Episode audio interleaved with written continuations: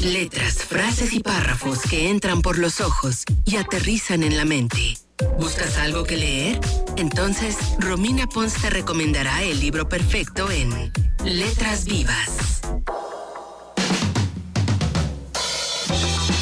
11 de la mañana con 51 minutos y seguimos con más aquí en Trion Live. Ya escucharon, ya está con nosotros Romina Pons. ¿Cómo estás, Romix? Muy bien, ¿y tú, Luis? Bien, gracias. Ya aquí en el segundo café de la, no, tercer café de la mañana.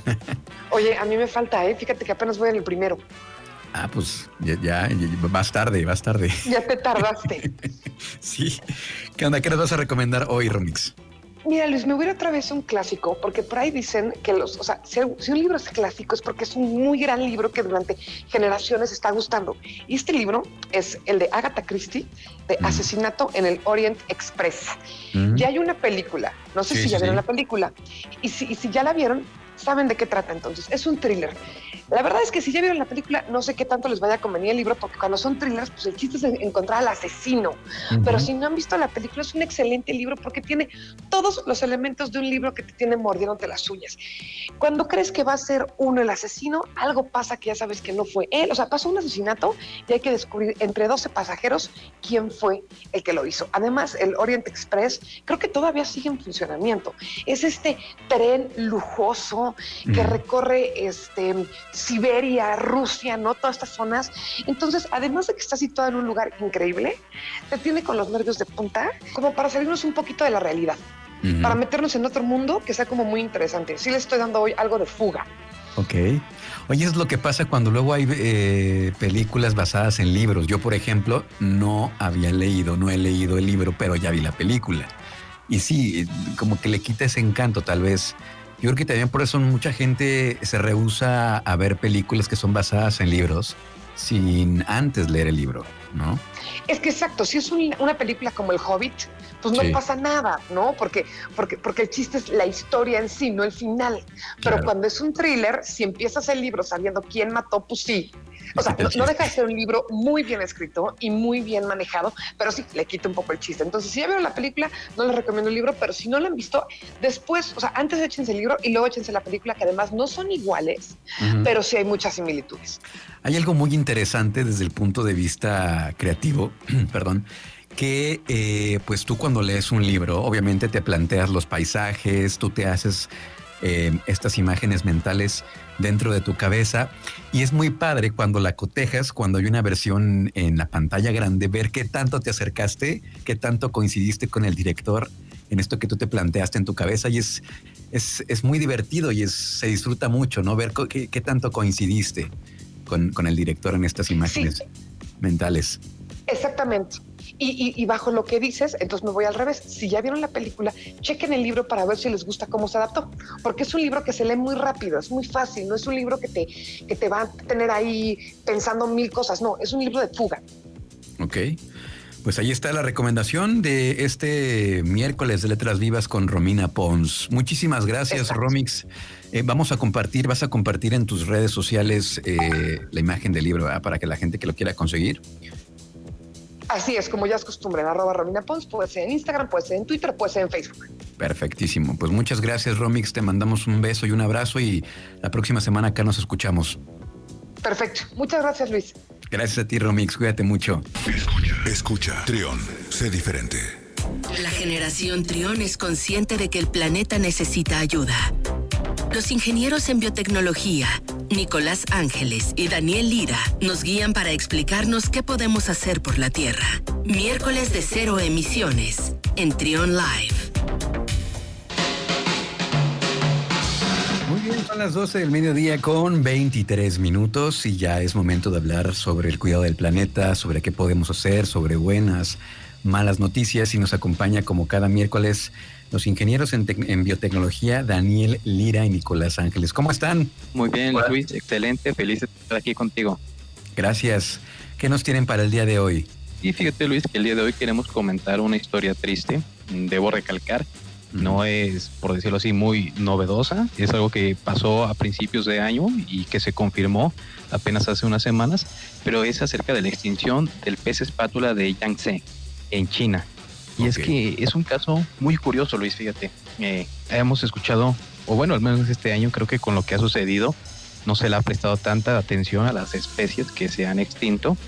Pero el caso de este pez es muy particular, debido a que, de acuerdo a datos científicos, este pez había existido al menos 200 millones de años aquí en nuestro planeta. Había aguantado extinciones, de las cinco extinciones masivas que ha habido en nuestro planeta, las había aguantado, este pez seguía, pero en los últimos 70 años se ha extinto debido pues a la intervención humana en su ecosistema. Entonces es, un caso muy lamentable. ¿Pez espátula o pez espada? No escuché bien. Sí, es espátula o espada, así se le llama, pero la particularidad es que es del lago de Yangtze, en China. Ok.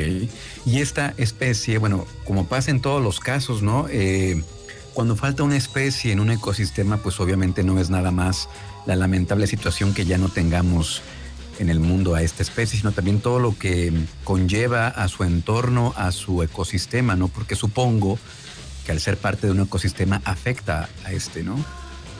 Así es, no solo es la extinción de este pez, que ya no lo vayamos a encontrar nunca más, sino también es el daño que genera en el ecosistema. Estos animales, sobre todo las especies de peces grandes de agua dulce, son fundamentales en los ecosistemas. Muchas veces nos son un indicativo precisamente de la calidad de los ríos, de la calidad de los lagos y además pues forman parte de una cadena alimenticia que permite mantener un adecuado control poblacional en esos lugares. Entonces, si se extingue el pez, no solo lo vamos a dejar de ver, sino que va a empezar a haber alteraciones al mismo tiempo en el ecosistema, en la cadena alimenticia que tenía. Y no solo eso, sino que también este pez, de hecho, era un pez muy comercializado. De hecho, se estima que hace unos 15 años aproximadamente se capturaban 25 toneladas al año de este pez. Entonces, imagínate también la importancia económica y alimenticia que tenía para las personas de esta región del Yangtze en China. Y pues ahora todo esto se ha acabado precisamente por esa sobreexplotación. también se habla de la construcción de presas que han este, impedido que deposite sus huevos, entre varios factores que han hecho que este pez pues ahora se declare extinto completamente. De hecho, desde el 2003 ya no se había encontrado ningún ejemplar. Se han hecho estudios muy largos a lo largo de todo este tiempo en los que se han sondeado el mar, el mar, este, el río, todo, todo, todo se ha buscado, pero pues ya no fue posible encontrarlo. Se han encontrado 300 especies de peces diferentes, más pequeños, pero este que era como el pez emblemático del Yangtze, pez espada del Yangtze o espátula, ya no se encuentra nunca más en este río. ¿Cuáles son los cambios, los cambios más notorios en un ecosistema cuando falta una especie, como en este caso este pez? Sí, cuando pasa esto, Luis, pasa algo muy curioso. Empieza a haber sobrepoblación de otras, em, de otras especies o en dado caso sobrepoblación incluso de especies que tienen que ver con la fauna entonces se convierte como en un problema. Tú lo has dicho, es un equilibrio. Si se rompe el equilibrio, hay problemas que llegan a afectar a población, hay problemas en cuanto a cómo se maneja el ecosistema, las riquezas de las aguas, incluso muchas veces hasta la temperatura. Entonces esto llega a afectar de manera directa a toda la población, incluso, como muy bien dijo Nicolás, era una población de pez de la cual formaba parte también del sistema económico del país, ¿no? Y de la zona aledaña realmente sí es un desequilibrio muy grande lo que sucede cuando una especie desaparece. Es una alteración total del ecosistema. ¿Ustedes creen que se está haciendo eh, lo suficiente en México para proteger a las especies que están en peligro? Digámoslo, no sé, los perros de la pradera, el teporingo, tal vez el, no sé en qué situación esté, eh, se me fue el nombre, de este de este anfibio que vive en el ajolote. En Xochimilco, el ajolote, el ajolote, ¿se está haciendo lo suficiente o, o, no? Pues la triste realidad es que no se está haciendo todo lo que se necesita hacer. Hay esfuerzos, sí, pero el nivel de estrés al que están sometidas estas poblaciones de animales ya es muy alto como para tomárnoslo tranquilamente. De hecho, por ejemplo, en el caso de este pez, se calcula que tenía que haberse empezado a hacer algo para 1990, principios del siglo XXI, ya tenían que haberse tomado medidas y la realidad es que estas medidas no se empezaron a tomar hasta el 2003, que ya no se encontró. Y lo mismo está pasando, por ejemplo, aquí, como tú dices, con el ajolote en Xochimilco. Ya lleva mucho tiempo que está en peligro de extinción y las medidas que se toman son pocas o son ineficientes.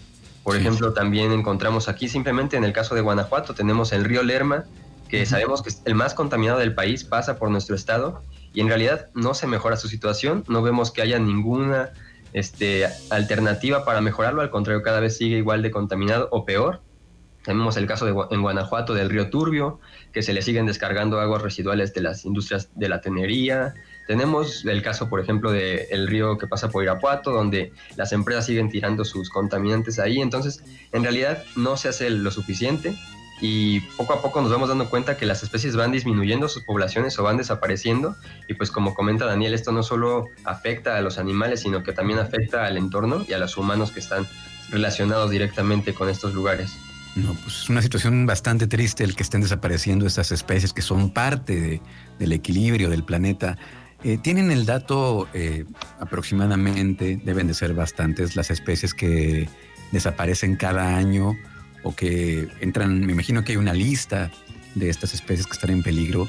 ¿Cómo están los datos más o menos en, en cuanto a eso? Claro que sí. Pues y fíjate, Luis, hay un, uh, bueno, National Geographic es una de las empresas o asociaciones que constantemente lanza datos para, para, para este año, hablando mm. acerca de extinción, concentraron en, en, tres países principalmente donde hay especies que se están extinguiendo y la mayor tasa es España, Perú y México, dentro de los cuales México tenemos 20 especies. Como hablábamos, la que más se nos viene a la mente es el ajolote, que hay muchas investigaciones previas tras de él, donde se busca pues utilizar pues su capacidad de regenerar pero hay muchas otras especies en México que realmente no se está haciendo nada. Entonces, si se descuidan, eh, es lamentable porque esta cifra, al menos aquí en México, de 20 especies ha, aumentado.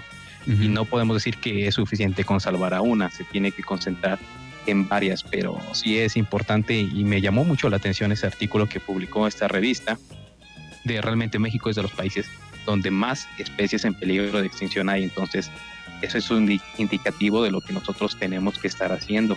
Y alrededor del mundo, en general, eh, el 11% de aves, 20% de los reptiles, 34% de los peces que existen y 25% de los anfibios están en peligro alrededor del mundo. Entonces, son cifras alarmantes. Sí, sí, sin duda. Fíjense que eh, quería compartir con ustedes el, algo que me llamó mucho la atención. Eh, hay, un, hay un documental, hay una serie de documentales de entrevistas que hace Diego Luna en Amazon Prime y una de ellas se las dedica al cambio climático y esta, este episodio en particular lo realizaron en Xochimilco y llama mucho la atención cómo en esta, en esta contingencia, en esta cuarentena, en estos días que estuvo cerrado Xochimilco, cómo en tan solo unos meses bastó para que el ecosistema se recuperara y tenía otra cara totalmente distinta a lo que se ve normalmente en Xochimilco. Los árboles más verdes, eh, el agua no estaba turbia. En fin, es, es la, la, realidad de la naturaleza es que es muy noble y solo se necesita un poco de tiempo, en este caso, para que se recupere y se pueda regenerar, ¿no? Así es, este, la naturaleza tiene sus, ritmos de recuperación, pero el problema es que si nosotros sobrepasamos ese ritmo, pues es cuando ya no puede recuperarse a la velocidad a la que nosotros la degradamos. Y como comentas, por ejemplo, en el caso de Xochimilco, solo bastaron unos cuantos días de que dejara de haber lanchas, de que dejara de haber toda esta personas que van ahí normalmente para actividades turísticas, que mejoró mucho la calidad del agua, mejoraron las poblaciones de árboles, por ejemplo, pues es todo, ¿no? Tenemos que darnos cuenta de que podemos perturbar los ecosistemas si hacemos una sobreexplotación de ellos, como era en este caso, pues había lanchas todo el tiempo, todo el tiempo pasando gente y pues hay que tener como periodos este, de veda que puedan ayudar a que los ecosistemas se, se reparen y se recuperen del daño que se les hace. Como acciones eh, inmediatas que podemos tomar, se me viene a la mente, no sé, ustedes me, corregirán o agregarán algunas más, pues también la gente que gusta de comprar especies este, exóticas, ¿no? Eso también es muy dañino para, el ecosistema, para la naturaleza. Eh, no sé qué otras cosas se les vengan a la mente para poder colaborar, eh, no sé, hacer brigadas para ir a limpiar ríos, ¿qué otra cosa? Sí, fíjate que tú diste ahora sí que en una idea muy principal el comprar productos que son propios de, de especies en extinción. Y sobre todo lo que es lo que se conoce mucho como el mercado negro de especies, ¿no? Aquí en nuestro país y en otros lugares del planeta se venden muy comúnmente especies que son exóticas, que son endémicas de ciertos lugares y esto causa una repercusión importante. Mm, los producen, sirven como alimento para cosméticos, para otras cosas, pero sí es necesario actuar. De hecho, eh, eh, hay una lista que marca aquí gobierno, gobierno federal, lo que nosotros podemos hacer es precisamente eso. La principal razón es que si nosotros conocemos actividades ilegales con especies en peligro, hay un formato donde uno puede denunciar, lo puede llenar y lo puede subir. Es necesario que uno tenga datos concretos y se hacen investigaciones pertinentes para pues, dar con los responsables. Muy bien, pues ojalá nos puedan compartir este link ahí en las redes sociales de EcoScience Lab. ¿Cómo los encontramos en redes sociales? Así es, nos puedes encontrar en Facebook, Twitter e Instagram como EcoScience Lab. Ahí estamos compartiendo este link y mucha otra información. Pues muchas gracias, Nicolás. Daniel, cuídense mucho y la próxima semana acá nos escuchamos con más información respecto al medio ambiente. Un abrazo a los dos. Gracias, Luis. Hasta luego. Igualmente. Gracias. Seguimos con más aquí en Trion Live. Escucha, escucha. Trion, sé diferente.